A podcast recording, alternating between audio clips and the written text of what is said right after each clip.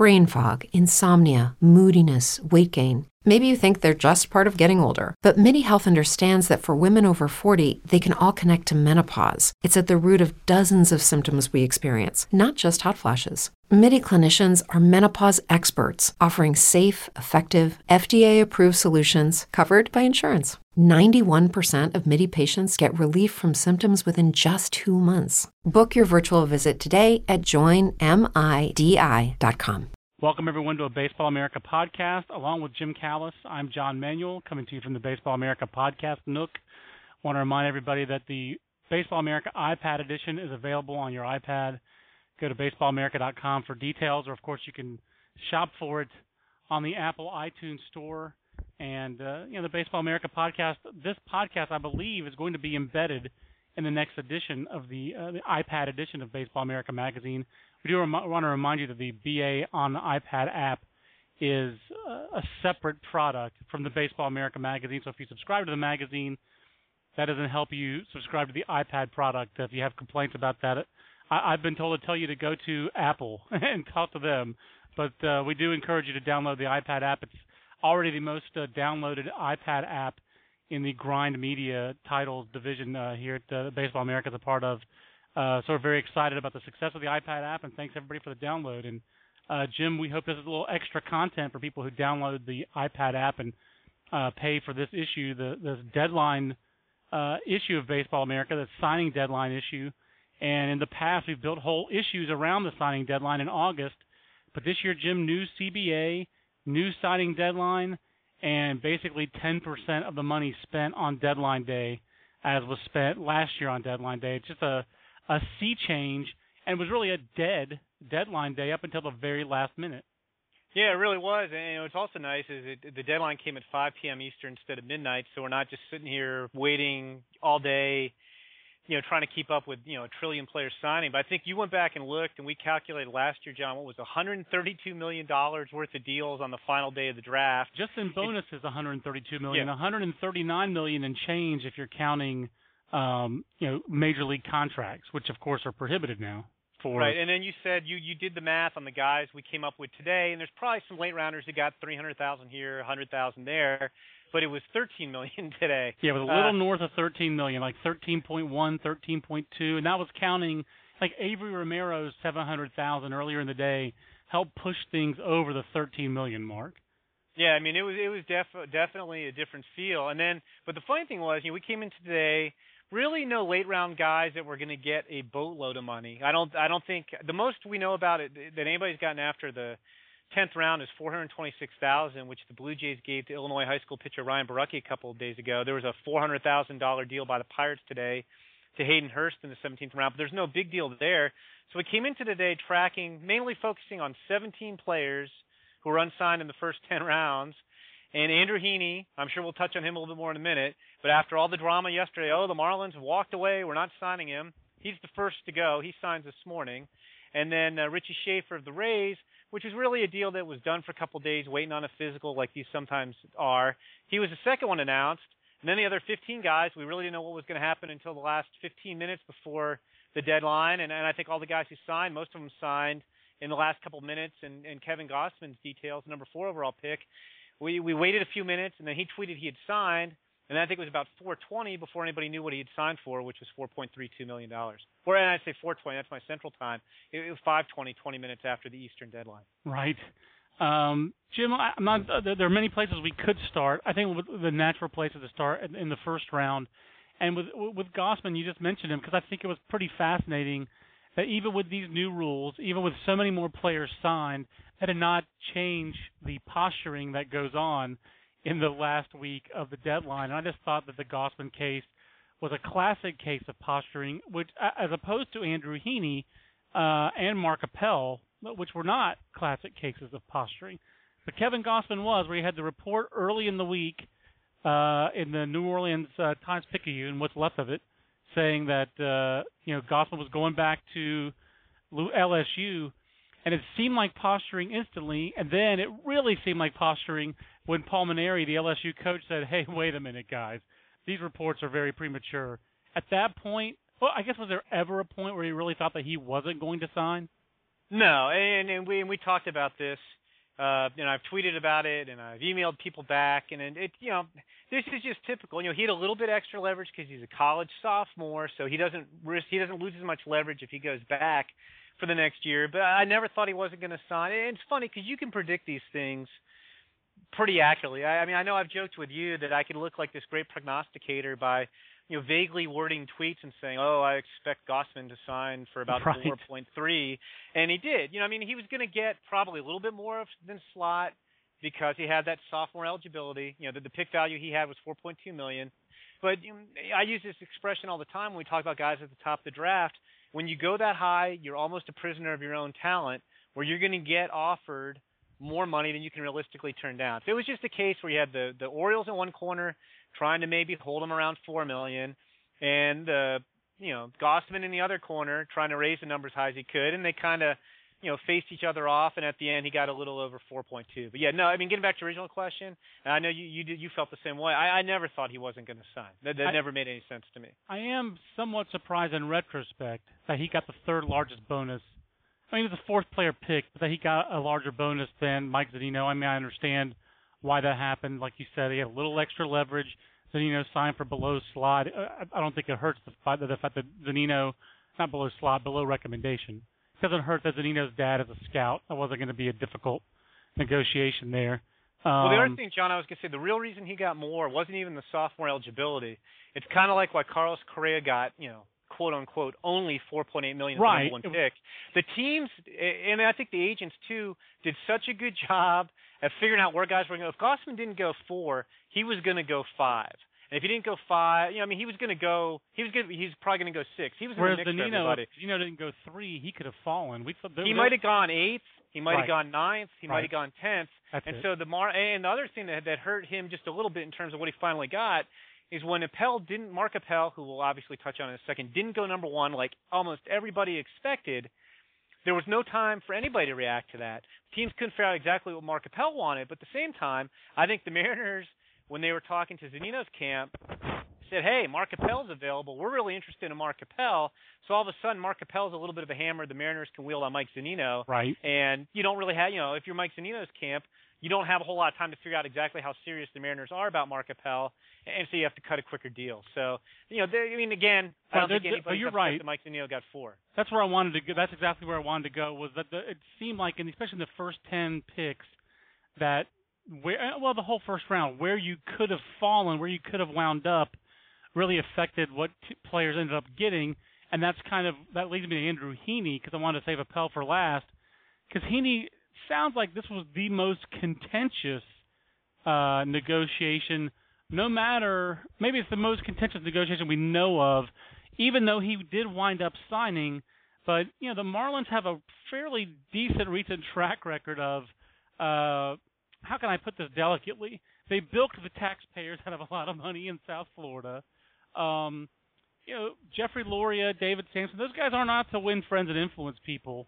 You know, they they, they don't they're not the most uh, charming group of uh, people in the industry. I, I I guess that's a fair way to say it. I don't think they have tons of friends and allies throughout the industry, and they don't seem like they make a lot in the draft process either. They've kind of had this scorched earth policy in recent years, and they've lost some players on signability uh, in recent drafts, including a third rounder last year and Connor Barron. They lost a fourth rounder for a different reason, for an injury with Tyler Palmer. But uh, this year it almost cost them a first round pick and a third round pick. And really, right at the deadline, they get Avery Romero, their third rounder, and their first rounder, um, Andrew Heaney, done. It sounds like that was that the most contentious negotiation you were aware of in this in this draft. Yeah, I don't think there's any question. I mean, the, Marlins have a reputation in some circles with the draft. Um, and, and I don't, you know, it's funny. You know, Connor Barron last year was more that. The, I think if you didn't have the old rules where they made you wait to announce signings, and they could have paid him what they were willing to pay him in July rather than August, he might have signed. But they do have a reputation some circles for kind of having this scorched earth negotiation policy, and then after you sign the player, bygones are bygones. But you know, there was no communication, you know, which is the Marlins' right, but it is atypical. There was no communication between the team and the player before the draft. You know, Heaney's camp felt like if he didn't go ninth, the A's at 11 and White Sox at 13 were definitely going to take him and give him full pick value. So that you know they they were you know they wanted they they had safe havens right behind the Marlins. and the Marlins, you know, played a very hard line, you know, low lowballed him, you know, 2.8 million dollar pick value. Really didn't offer him over 2 million until this week, and then and you know, we had this whole drama of the Marlins told him, you know, hey, we need three days to do a physical. The Marlins probably give you the most intensive physicals of any team. Ever since their first rounder a few years ago, Jeff Allison had all kinds of drug addiction problems. They do all kinds of blood work and everything. And they said, if we can't get him signed by Tuesday night, we can't sign him. And they said, hey, we're walking away. Uh, hey, John, are we having an internet problem now? I don't believe so. Okay, sorry, we'll have to edit that part out. I had a message on my computer. But um, I, I saw a message as well, but I think we're okay. Okay, well we'll talk around it or edit that out. But anyway, so they told him Tuesday, if we don't sign you by Tuesday, we're walking away. You know, Wednesday said we're done, sorry. Thursday they confirmed that to their local media as well. You know, we're not signing him, and then he he signs this morning for 2.6, which is 25,000 less than he would have gotten had the A's paid him full value at 11. So it's not a bad deal for Andrew Heaney at all. But it seems to me, just as an outsider, that you didn't have to leave such a negative taste in in the Heaney camp's mouth about this whole thing. You you could have signed him probably for the same number without all the acrimony. Um, you know, and they jumped through a lot of hoops. They finally got Avery Romero done right before the deadline for seven hundred thousand dollars. And one of the things, I mean, not that this guy was an elite pick, but they had their 19th rounder, Cody Gunter, was willing to sign for two hundred thousand dollars. Um, but the Marlins insisted they weren't going to pay a penny of draft tax. So I told him, if we get Heaney done at a discount, we'll give you two hundred they didn't give him 200 because Romero cost a little more than they hoped, and they wind wound up offering Gunter 174 400, which was right up to the threshold of paying zero tax. And the, that kid was so ticked off he didn't take it, and that would have been a nice get, you know, to get a guy like that for 200,000, a, a real projectable, physical high school kid in the 19th round. So they kind of kind of messed that one up, and and we'll see what happens. But my guess is Cody Gunter is not exactly jumping at the opportunity to sign a consent to redraft form for the Marlins in three years. exactly, that's a great point. And then I think lastly, before we try to look a little big picture, we got to talk about Mark Appel. Uh, Mark Appel was not number one on our draft board coming in, but we did think he was going to go number one in the draft. We thought he was going to be the first pick to the Astros. Uh, as you said earlier in the podcast, he wound up going eighth, and there was really no when he didn't go first when when the uh, you know when the Astros did not uh, draft Mark Appel and decided instead to go with Carlos Correa and cut deals, which were I think was very smart. I, I love the the way the Astros did the draft. We'll talk about that more later. Uh, but Mark Appel winds up winds up going eighth to the Pittsburgh Pirates, and he winds up not signing. Uh, winds up going back to Stanford as a senior. And Jimmy turned down 3.8 million dollars. Uh, that's not going to sit well with a lot of people. Uh, it's probably not going to sit well with a lot with a lot of people in the industry. Um, so the the net result of this is Mark Appel, very little upside in my mind. It's very hard to go better than eight. He's only got seven spots to go. And, and less leverage next year too as a senior. Correct. Because my attitude is if somebody picks him next year, and on that team, my attitude, John, would be, you know, if you want to take, I mean, not that everybody's going to be scorched earth negotiating negotiations, but even if he comes out and has the same year, the team's going to say to the to, to Scott Boras and the player, are you really going to go through the draft again and re-enter it next year at age 23? So I mean, he's not going to have the same leverage even if he goes higher. Yeah, I, I, I don't I don't disagree with any in any way. I mean, like uh, James Ramsey was a senior who went in the first round who got close to pick value, did he not? He did. He got 1.6 million, which was only slightly under. And you know, again, talking about what we did with Zunino and Gausman, that's because there were a number of teams picking right behind the Cardinals who told James Ramsey, "Don't cut a deal. Don't give in and cut a big deal." at a deep discount because we'll pay you right behind the Cardinals. Right. So so that helps Ramsey, but I mean even still, he had a he had as good a year really as anyone in college baseball. He had other teams behind him, but he still got 1.6. I, I'm saying that I, I could see where Appel could do a little better than that, but it's highly unlikely he's going to get more than 3.8 million dollars next year. Doesn't mean he can't, but it's unlikely because he'll be a senior, like you said teams will have a pretty big hammer. Meanwhile, uh, he's going back to college. You know, it is Stanford. It's a Stanford degree. That's worth something. This is, you know, if, if I could pick any school in the country to go to, I'd go to Stanford. Um, I say that as a. Come on, John, you'd go to Duke. You know you would. uh, yeah. Uh, but if I could pick any school, that's where I'd go. So that Stanford degree has some some some oomph to it, and yet uh, it feels like the Pirates, yes, they don't sign their first round pick, but they add four million dollars, basically, roughly, uh, a little less than four million, to next year's draft pool. So they'll have a, even though they probably won't pick in the first ten picks because they're having a good big league season this year, uh, they're going to have a pick in the first ten to make up for Appel. Um, they don't really seem like big losers in this. They went for it. It didn't work out, but it doesn't feel like the Pirates screwed this up. It seems like the big loser in this. I, I, I hate to go winner and loser, but it's hard to see the upside for Mark Appel. And I think that the Scott Boras Corporation, which was advising Mark Appel in this process, uh, did not figure out a loophole in this system.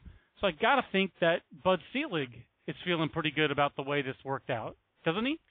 Yeah, I mean, I, I mean, I don't think Bud Selig's necessarily happy that Mark Appel didn't sign or didn't rake, rake in a huge payday, but I think he's probably happy that the draft spending was down this year. Although I will say, and we haven't calculated the final numbers, we don't have all the numbers for the late rounds.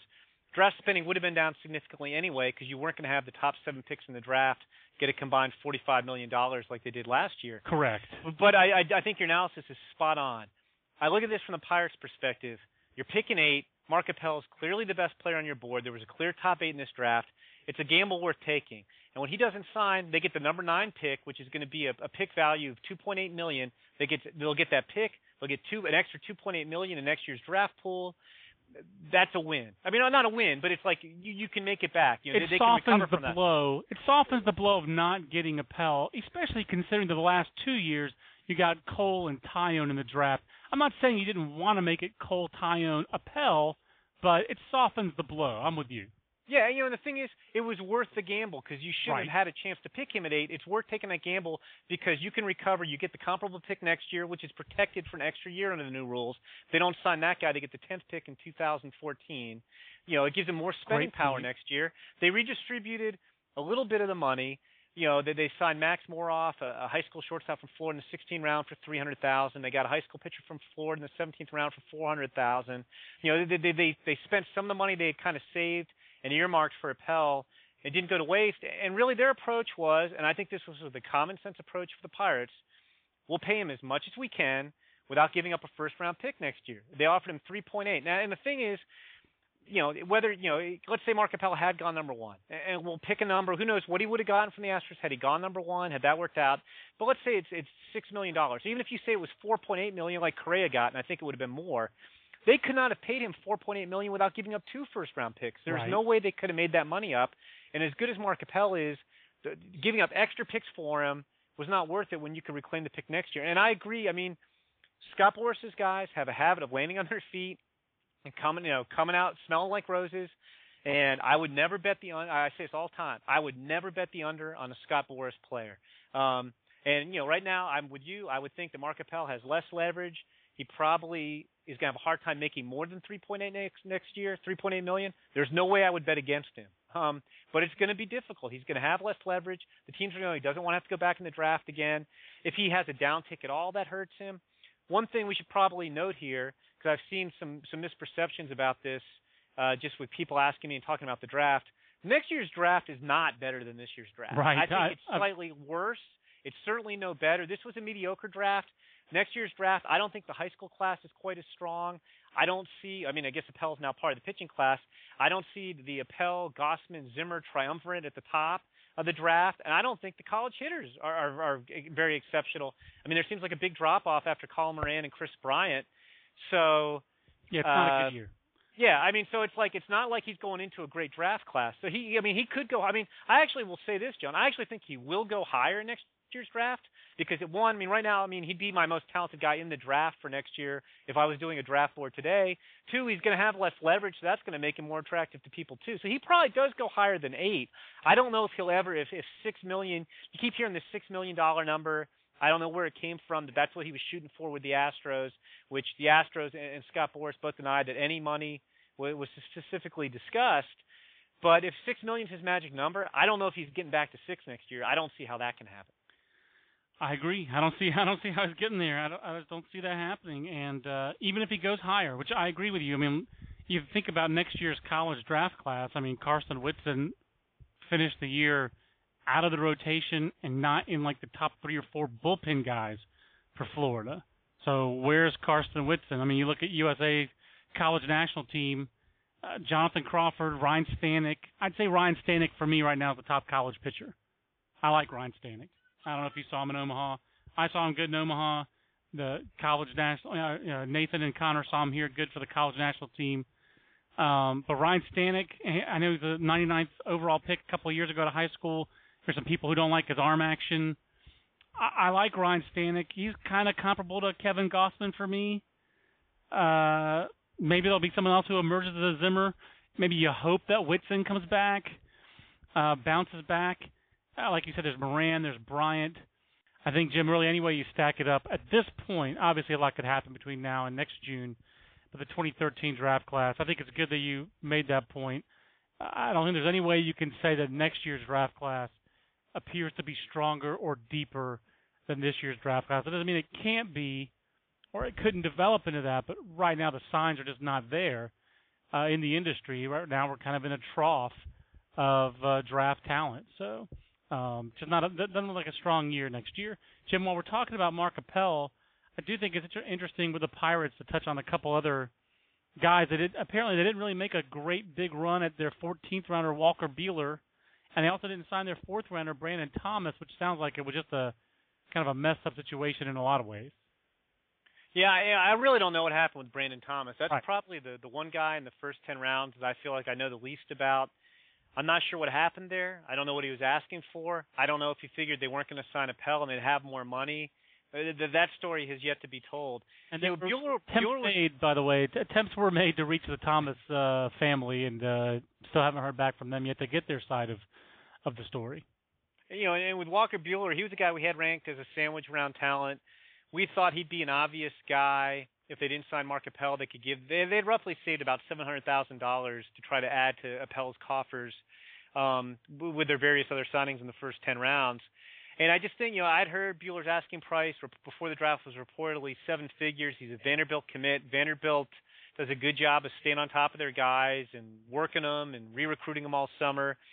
And I think what happened there was there was a some a, a quick check-in at one point, and I just don't feel like the the Pirates felt like yeah I think Buehler's number was higher than the Pirates wanted to pay him. They had some interest if the number was lower than seven figures. It wasn't, so they gave three hundred thousand to their 16th rounder. They gave 400,000 to their 17th rounder. They gave a 125 today to their 18th rounder.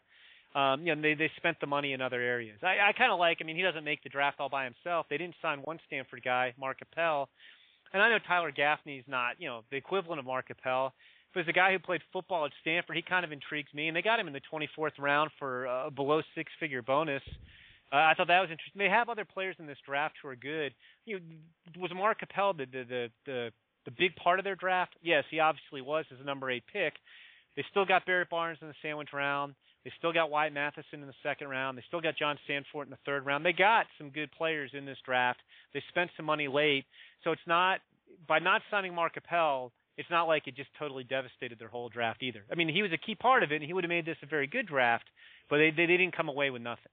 Yeah, see, I disagree. I, I I think he was the linchpin of their draft. I thought Brandon Thomas uh, is very comparable to Barrett Barnes. You know, you and I don't necessarily agree a lot on Barrett Barnes. I, I don't, I don't, I'm not as high on Barrett Barnes as you are. I mean, Wyatt Mathisen, you know, he hasn't really done a lot of catching. I'm not saying that precludes him from being a catcher. I thought Jan, Jon Sandfort, we were a little low on him. I thought that he was a little bit of a reach in the third round. Adrian Sampson, we'll see. Uh, I don't see a whole lot to, to hang your hat on with this draft. I did write up Max Moroff. I'm not sure why he's not in our database, but uh, Hayden Hurst, uh, who they spent a lot of money on in the 14th round, had Tommy John surgery at age 14. Uh, so I'm not I'm not on it. I'm not on that draft. I'm not saying it's a terrible draft, but uh, I thought that Mark Appel was the linchpin of their draft class, and Well, I we'll agree with you on that, goes. John. I agree he was the linchpin. I just was saying, like to me, if the Nationals hadn't signed Lucas Giolito, who they gave, you know, almost three million dollars, and they had a four, you know, little a budget a little over four million, the Nationals draft would have been really hurting. At least, you know, the the Pirates had an extra pick. You, you know, they, they have some guys they can at least dream on a little bit here. I, I see what you're saying. Uh, speaking of Giolito, excellent transition. We've been uh, we've been Segue Central today in this uh, disjointed podcast, but uh, Lucas Giolito gets done, and Jim, it's it's it's a uncanny streak with the Nationals. Uh, Stephen Strasburg and Bryce Harper back-to-back years in the 09 and 10 drafts.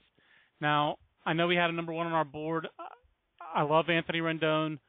Uh, he was number one on our board last year, but I mean it's it's hard to say that he was the best player in last year's draft at this point, considering True. his play. He has four bats. Um, but Lucas Giolito, another injury risk, uh, a little bit more of one I would say than, than Rendon, because Rendon's injuries, while he's had another one, all his injuries in college were thought to be ones that he would be able to overcome. But Giolito with an elbow injury hasn't thrown. I just was, uh, you know, it sounds like he, he they even backed him off a little bit in recent weeks uh, when it appeared likely that he was going to sign with his throwing programs. I I still think he has not been off a mound, and yet 2.9 million dollars. It's very possible the Nationals got the number one talent in this draft because I think if the see if the if the whole spring had played out and Giolito had been healthy in this draft class, he had a real shot to be the number one overall pick. Don't you think? I agree, and it's like you know, I think the Nationals have been very shrewd and very fortunate. If you were picking two years to have the number one overall pick, Yeah. to have it in back-to-back years where you get Strasburg, who's the best pitching prospect in the history of the draft, and you come back the next year and you got Bryce Harper. I'm just doing this to antagonize you, John, the best power hitting prospect in the history of the draft. That's two great guys to get there back to back. Then I agree with you on Rendon. You know, they got him at six because of a little bit of the injury question last year, and he's been hurt this year. But theoretically, Rendon, some teams considered him the best player in last year's draft. And then this year, before Lucas Giolito got hurt, he was considered the best player in this year's draft by some clubs. That's an unbelievable run. And I think for a team that looks like they're going to make the playoffs, this was a great gamble to take at 16. It, it's similar to the Appel gamble Yep. in that if it pays off, you got a guy who's a lot better. He his ceiling is so much better than where you picked him. It's worth taking the gamble. Even in Giolito's case, where you know maybe he needs Tommy John down the road. You know that's not as scary as a shoulder injury or something. I mean, here's a guy who was throwing 99 miles an hour, nasty breaking ball, could have been the first high school right-hander to ever go number one in the draft. And you know the Nationals are winning now. You don't need Lucas Giolito to contribute. You know, get to the big leagues in a year or so. You can nurse him back to health. And if they do that, that 2.925 million dollar bonus is going to look like a bargain. I, thought it was a great pick.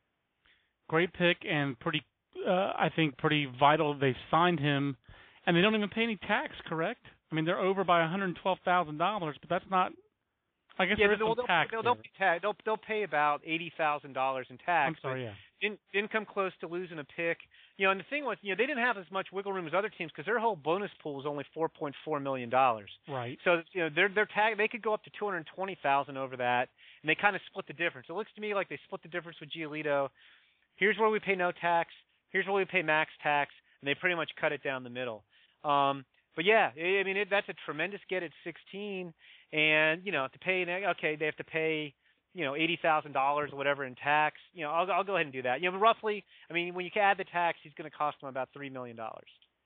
They only drafted uh, nine. They drafted and signed ten players who were in our the BA 500. They drafted 13. They signed 10. So this is not a team like you said. When you when we glance at it, it's not a team that we think look at and think this is a really deep draft. you know. Um, well, yeah, not not only that, John, not just the BA 500. When you take out Giolito, we they had one other guy in our top 100 players, Right, Tony, Renda, Renda. and one other guy after that in our top 200 players. So they had 13 guys, and they were almost all outside of our top 200 prospects. Uh, and and I like Tony Renda, but I mean Tony Renda's a tiny second baseman. He's not like a a guy who's dripping with tools. He's more of a gritty player who can really hit. And, and Brett Mooneyham, the other guy who was in the top 200, I mean he can show you first round stuff. It also might be going to the backstop. It's not like he has a great track record of success. So even the other guys they got in the top 200 are not slam dunk can't miss types. I mean, there's, you know, I mean this draft, this draft is going to hinge on Lucas Giolito. Uh, are you saying that my personal cheeseball Brandon Miller is not going to carry this draft? He already has two home runs as a pro. Well, I like him. I like. I know you you love your Brandon Miller, but I'm just saying, even your top 200 guys. I mean, you know, I think we we call. I mean, we described Brett Mooneyham. I think it was when Conor Glassey wrote him up. Uh, Shotgun what do you call command. it? Shotgun command that can you know get you fired. And, and Tony Renda is listed at five foot eight and 173 pounds. So, and I like Tony Renda. I mean, Tony Renda can really hit and he can really play. But I'm just saying, even their other two top 200 guys were not your typical, you know, guy. I'm completely with, with you. No, I'm Yeah, completely with you. It's a really, it's a, it's they put all their chips on Lucas Giolito, and the gamble worked. And the, I, I think you know, to me, it just reflects the fact that you've got a, a former scouting director and Mike Rizzo, who's at the top of that organization. You have a guy in Roy Clark, the assistant general manager. You have a lot of that's a scouting oriented front office in Washington. And those guys are not out there to draft complementary players.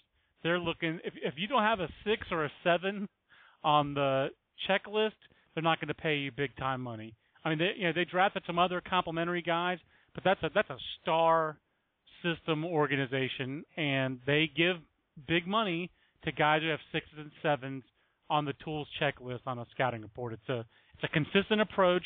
That's what Mike Rizzo did in Arizona.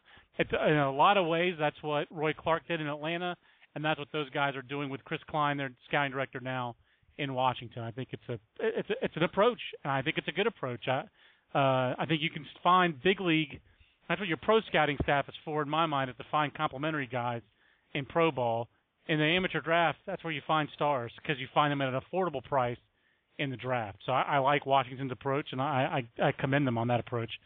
Uh, Jim, let's talk about the, the, the, the big picture here. Like you said, with this draft class, even under the old CBA, this draft class was going to get less money than last year's draft. But first draft under the new CBA, some some pluses and minuses. I'd say that one plus was, like we said at the start, 10% of the money spent on this year's deadline that was spent last year. You don't have this flood and this year, Jim, it really seemed like it was the teams that wanted to release terms of how they sign players, as opposed to the past, where getting terms and getting play, announcements that players even had signed was pulling teeth. Yeah, because the teams were signing guys for below pick value. I, when you look at this draft, I see. I mean, we've discussed this on and off the air. I, I'm a free market guy.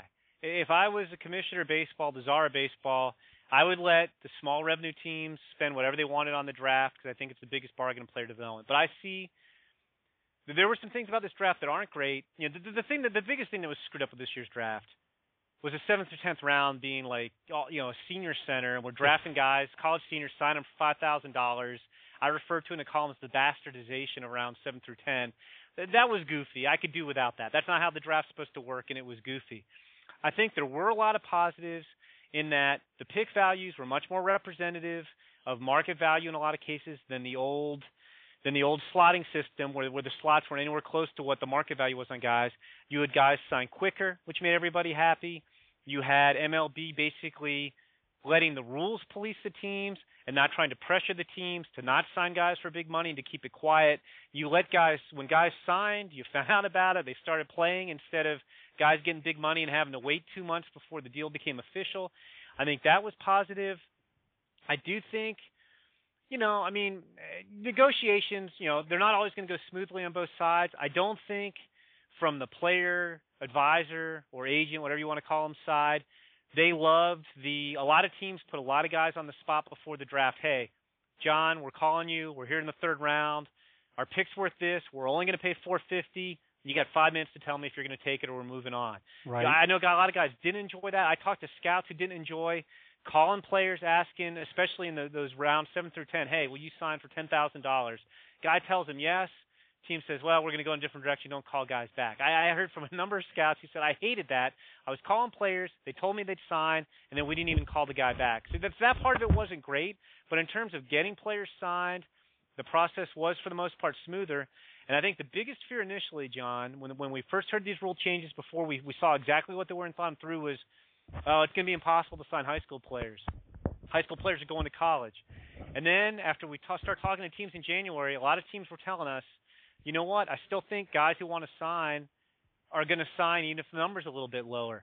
And I just did a column in our last issue that showed the percentages were almost exact same as last year when teams could spend whatever they want and give Josh Bell five million and Austin Hedges three million if they wanted. Same percentage of, of top 100 rated high school prospects signed this year as did last year. Same percentage of guys we had ranked 101 to 200 on our top 500 list signed this year as last year. They just went higher in the draft.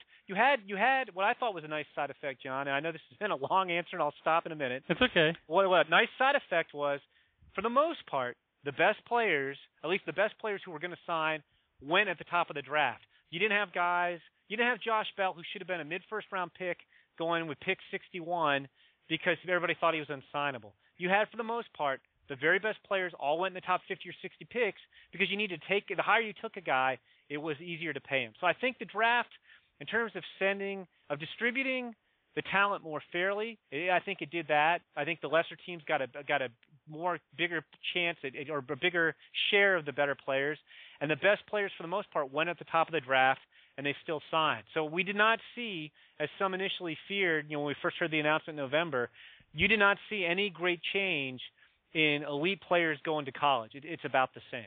I, I'm I'm I'm with you on your on your analysis. I do. I, I'm completely with you. I, I really wish that the draft just happened with no rules, as far as here you know you clubs we're we're the commissioner's office. We're not going to tell you how to spend your money. There's no. I mean, that would be the better system. I mean, I, I still think that some teams would get taken advantage of by advisors and some wouldn't. But I think the fewer rules, the better. Some clubs would spend a lot of money, some clubs would not, and that would affect.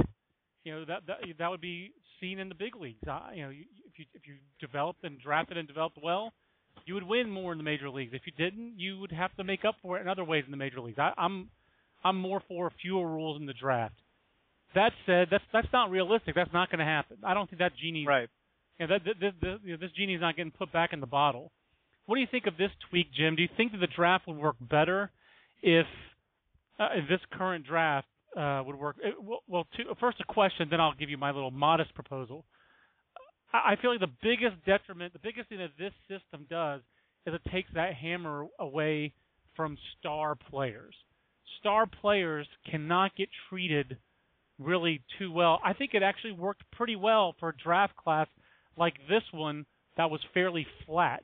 There was that top eight that was defined. After that, there was a pretty decent disparity of opinion on other players in the first round. And with a flat but somewhat deep talent pool, some players got paid better than they might have been paid if there were no rules. For example, you had to get paid. You had to pay the ninth pick two point eight million dollars, or that was or close to it 2.6 as it turned out. But in the past years, if teams really felt there was a chasm between pick eight and nine, pick nine might have just gotten less than that, two million dollars, two and a half million dollars, two and a quarter. Uh, does that does that make sense? I, I feel like this draft yeah, I know class what you're actually saying. worked well with this system because it, it was did. flat. And it gave teams at the very top flexibility because the top picks valued at 7.2, and there wasn't a 7.2 million guy in this draft. But right. the thing I'll be curious is what happens the next time we get one of these great draft classes? I'm looking Right. at last year's draft class, and I'm, I'm putting. Uh, we'll, we'll just let's look at the top eight, seven or eight picks. Just say what happens if a if a Bryce Harper comes along again. Well, well, let's just let's just look at last year. Gerrit Cole was the number one pick. He signed for an eight million dollar bonus. Well, you know, this year the Astros had 7.2 million for that number one pick. But, you know, I don't know if he would have gotten eight, but they could have paid him handsomely. He would have gotten close to that. Number two pick, Danny Hultzen, he got a big league deal that was worth, you know, net present value of 7.7 million dollars. His pick value would have been 6.2. They could have met in the middle. He would have been paid. Trevor Bauer actually signed for less. His major league contract, the present value, in terms of what was guaranteed, he'll probably make more than that because he got to the big leagues so quickly. But in terms of what was guaranteed, was less than what the pick value was this year. So you probably Right. sign him. But the tricky part gets in. Okay, last year the number four pick Dylan Bundy had a major league deal worth six point two five million dollars, you know, present value of five point six. Well, that pick's four point two. He's a high school player. Okay, you know maybe, but Bubba Starling, he's not getting seven and a half million. Anthony Rendon, he's not getting a, a, a contract with a net value of six point six million dollars. Do you think and Archie Anthony Bradley- Rendon would have gone back to college as a senior? No, I just I'm, I'd be curious just to see how it would have played out. You know, Archie Bradley couldn't have gotten five million at pick seven. I mean, I guess he could have. You know, teams would have had to shift a ton of money around. So that's the one thing. Well, I think I, I think I was just following up on you, said, John. This was a perfect draft for breaking in a new system because Right. you didn't have guys who were going to push the envelope all over the top of the first round. I just I'd be curious to see if you had a draft like last year where you had seven guys who were legitimate number one caliber type of players. Could you pay them all? Would they all sign? And I really Uh, do wonder with players that are that who who are that talented, like Dylan Bundy, where we had our recent midseason top 15 had him number one, and you had Dylan Bundy, where scouts were telling you last year, and scouts were telling us this might be the best first, I mean, the best high school pitcher I've ever seen. Um, you really almost have to wonder, uh, would teams give up future picks to get a Dylan Bundy? Whereas right now, teams are probably going to tell next year's guys, or two or three years from now, hey, the precedent's been set. We're not giving up a first round pick to give you special money, right? And I don't know if anybody will give up a first round pick. Because the tricky thing is, if you're picking high, let's say you had to do that at, at four to get Dylan Bundy. If you're picking those picks aren't protected, and if you're picking like even with the Pirates this year, and I know they're playing well, but they were playing well last year, and then they collapsed right. down the stretch. And wound up with the number eight pick in the draft. If the Pirates had say given up a first round pick, or let's say two first round picks to sign Mark Appel somehow, it's possible those could both be top ten picks. And unlike free agent compensation picks, of which there will be a lot fewer going forward, that rule is going to change this offseason. Yep. If you go over budget, your pick's not protected. Theoretically, the team that has the number one pick in the draft, if they spent too much the year before, they could lose that number one overall pick. And just think so about this. a huge This risk. is more in, if this is more in place in 2009 basically at that time the Nationals could have said, okay, we're going to give up the 2010 pick. Uh, we're going to go ahead and give up a shot at Taillon or Machado because that 2010 class doesn't look great. We're going to go ahead and pay all this money to Strasburg and give up our 2010 pick.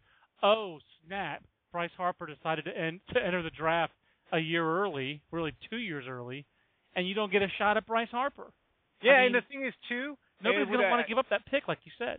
And I think if I'm the team, even I mean I know. So let's say I'm there in 2009, and, and I'm I'm in exactly in that mindset, and, and I'm looking at you know Stephen Strasburg, you know possibly the best prospect in history of the draft. The thing is though, and I know I overuse this phrase, prisoner of their own talent.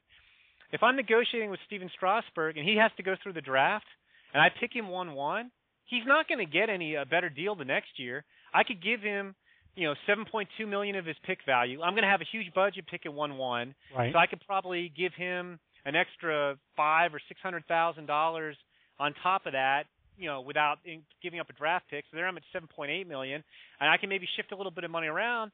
But even if I don't, let's say I offer Stephen Strasburg 7.5 million dollars. What's his alternative? Is he going to go back into the draft the next year and get offered 7.5 million again? So We take him I- I- back here at San Diego State, Jim. yeah, but you know what I'm saying. So I mean, I think. I, I just think with the team, well, what's great about these rules from the team standpoint is, and it's what the Pirates. I mean, they didn't get Appel, so they didn't get him. But I can, you know, in the past, if I didn't want to pay a player X amount, I'm saying I don't want to do that. I, I can tell you, all right, John, I can't pay your guy that, and you can say, Jim, you can pay him whatever you want. Exactly. Now I can show you on a piece of paper or at BaseballAmerica.com with the the handy uh, draft calculator that Tim Collins and Brent Lewis helped design. I can say we can only pay your guy with Appel. I, the, the numbers changed because they're saying it was like three point, you know, three million eight hundred and two thousand and four hundred sixty-two dollars, whatever it is. I cannot pay you more than that without losing a draft pick, and it's it's now it very much is. I can't do this because nobody wants to give up that. pick. I'll be curious, John. I I cannot envision a scenario where a team would give up a pick unless you had a Strasburg fall like down into the 20s. right. But I don't Strasburg's ever going to fall into the 20s because I think the teams at the top of the draft are going to say, you know what, even if he doesn't like our number, it's not That's high right. enough. We still can pay him more than anybody else, so we're going to take him. I I just I wonder. I don't. I won't say it'll never happen.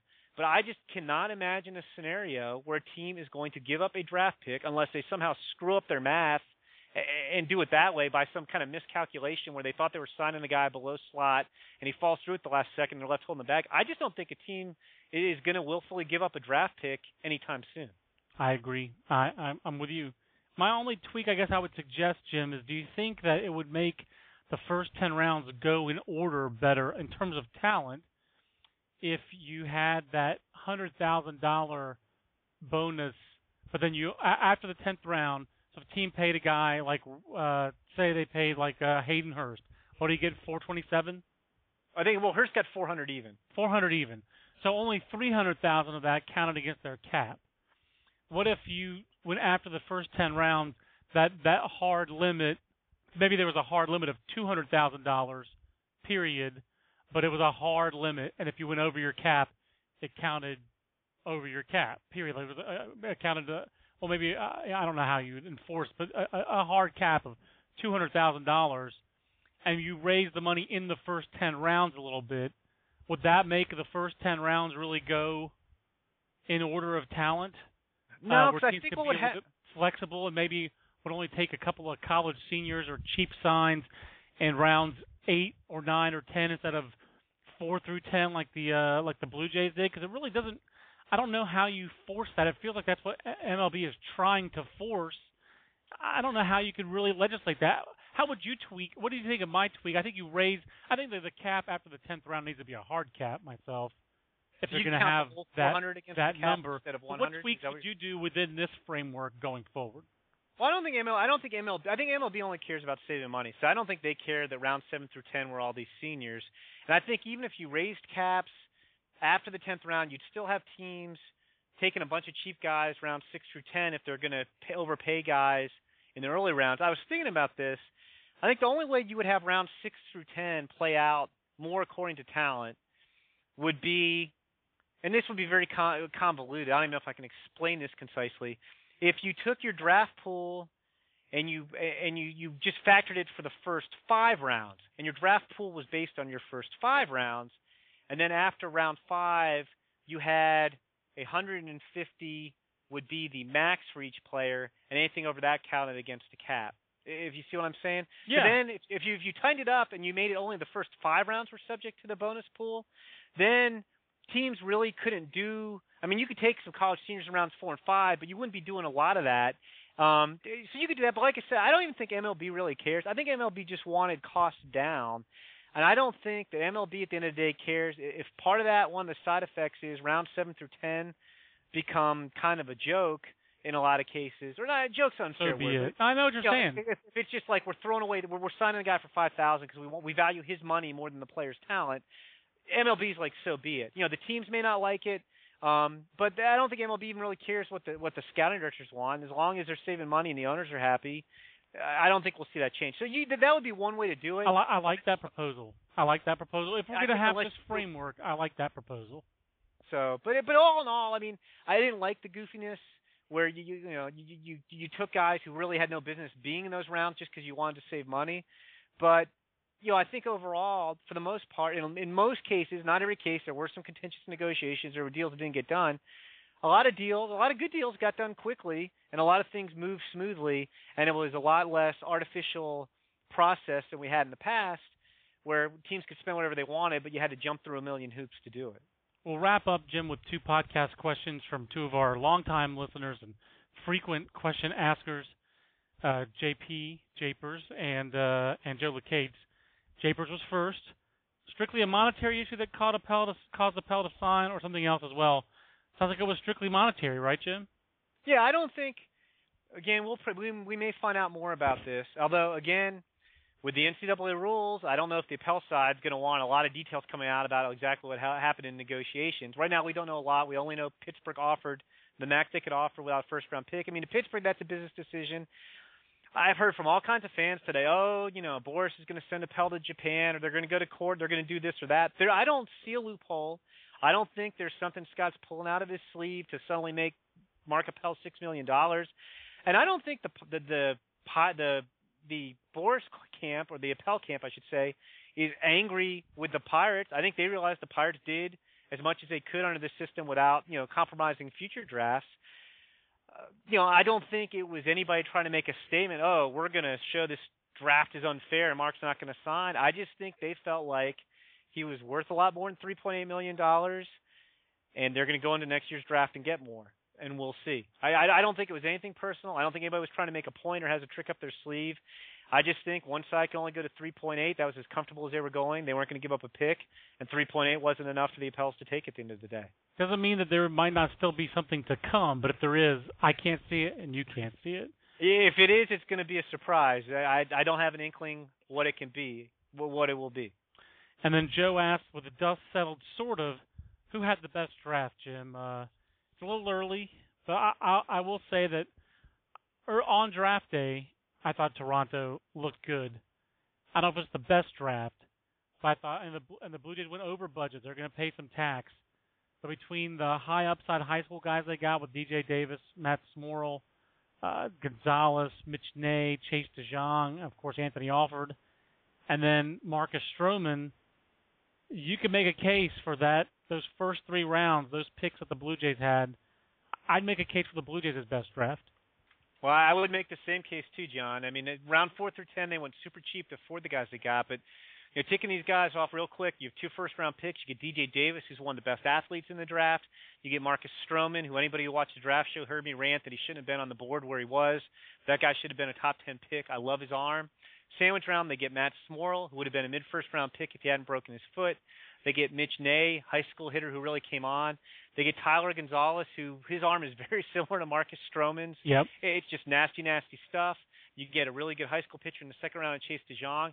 And the third round, they got a guy that I didn't think was going to. I, I'm I I am amazed that the Blue Jays gave Anthony Alford seven hundred and fifty thousand dollars for a summer job. Yep. They're letting him continue to play football. It wasn't that they signed him away from football.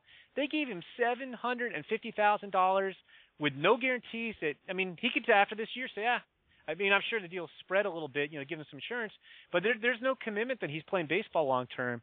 That is an unbelievable amount of talent. You know, and they got some interesting guys. You know, the they they got the guy I, I mentioned earlier, John Ryan Borucki.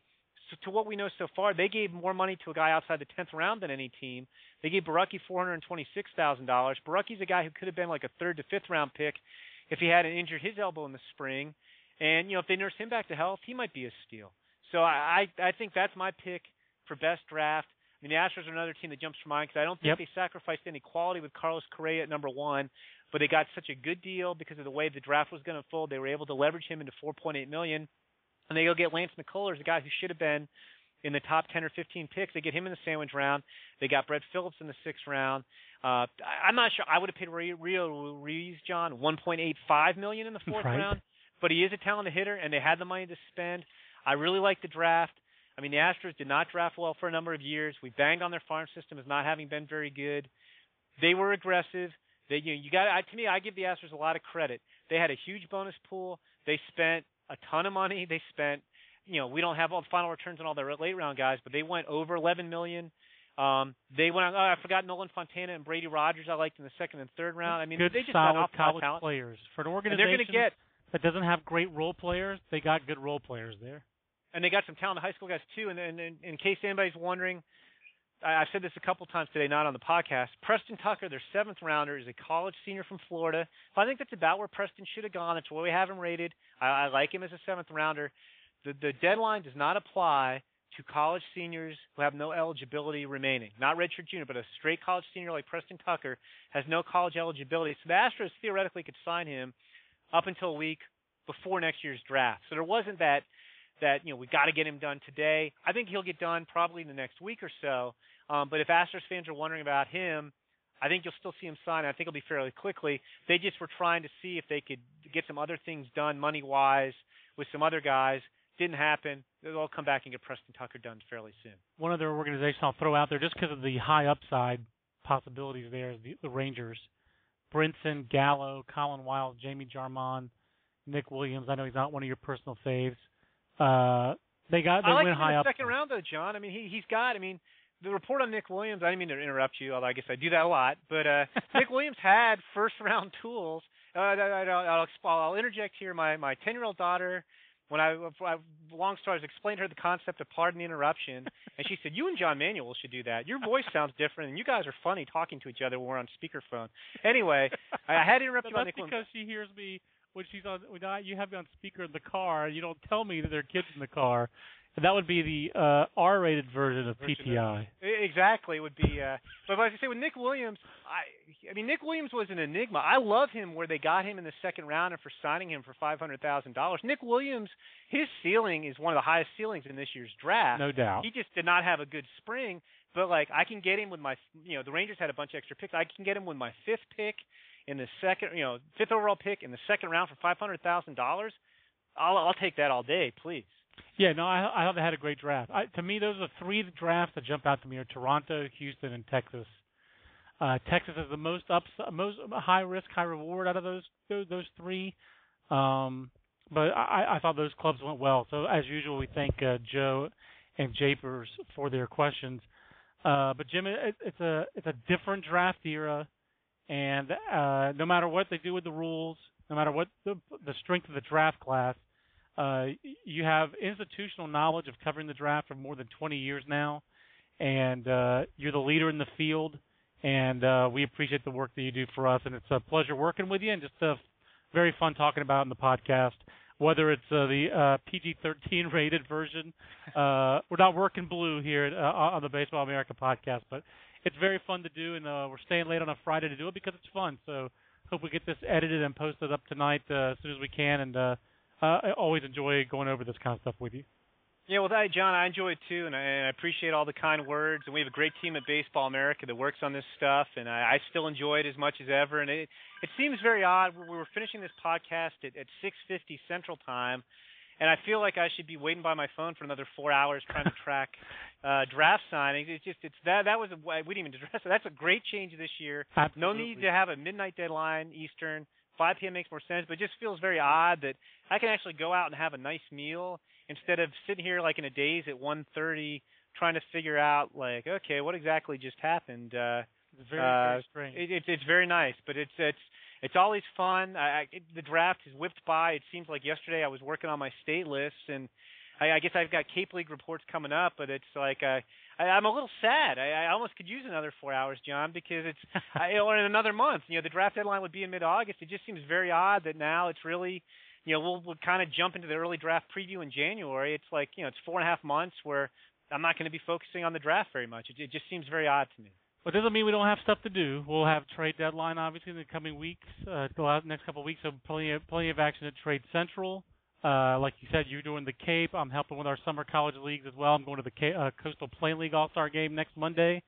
Um, J- uh, Aaron Fitt and I will podcast next week on the college impact of the draft. That'll be fun, uh, something to look forward to. And then uh, Jim and I will be in Wrigley Field in August 18th for the uh, Under Armour All Star Game. So that'll be fun. We'll podcast next to the L like we did uh, four years ago with Matt Blood. That was uh, that was fun. Uh, always enjoy the outdoor podcast. So plenty of plenty of that kind of stuff to come. We don't stop covering the draft, but it's definitely going to be a little bit of a lull as we all just really look ahead to 2013. Your phone's blowing up, so is mine. Time to sign off the podcast. For Jim Callis, I'm John Manuel. We'll see you next time on the Baseball America podcast. So long, everybody. If you're a woman over 40 dealing with hot flashes, insomnia, brain fog, moodiness, or weight gain, you don't have to accept it as just another part of aging. The experts at MIDI Health know all these symptoms can be connected to the hormonal changes of menopause. And MIDI can help with safe, effective, FDA approved solutions covered by insurance. 91% of MIDI patients get relief from symptoms within just two months. Book your virtual visit today at joinmidi.com.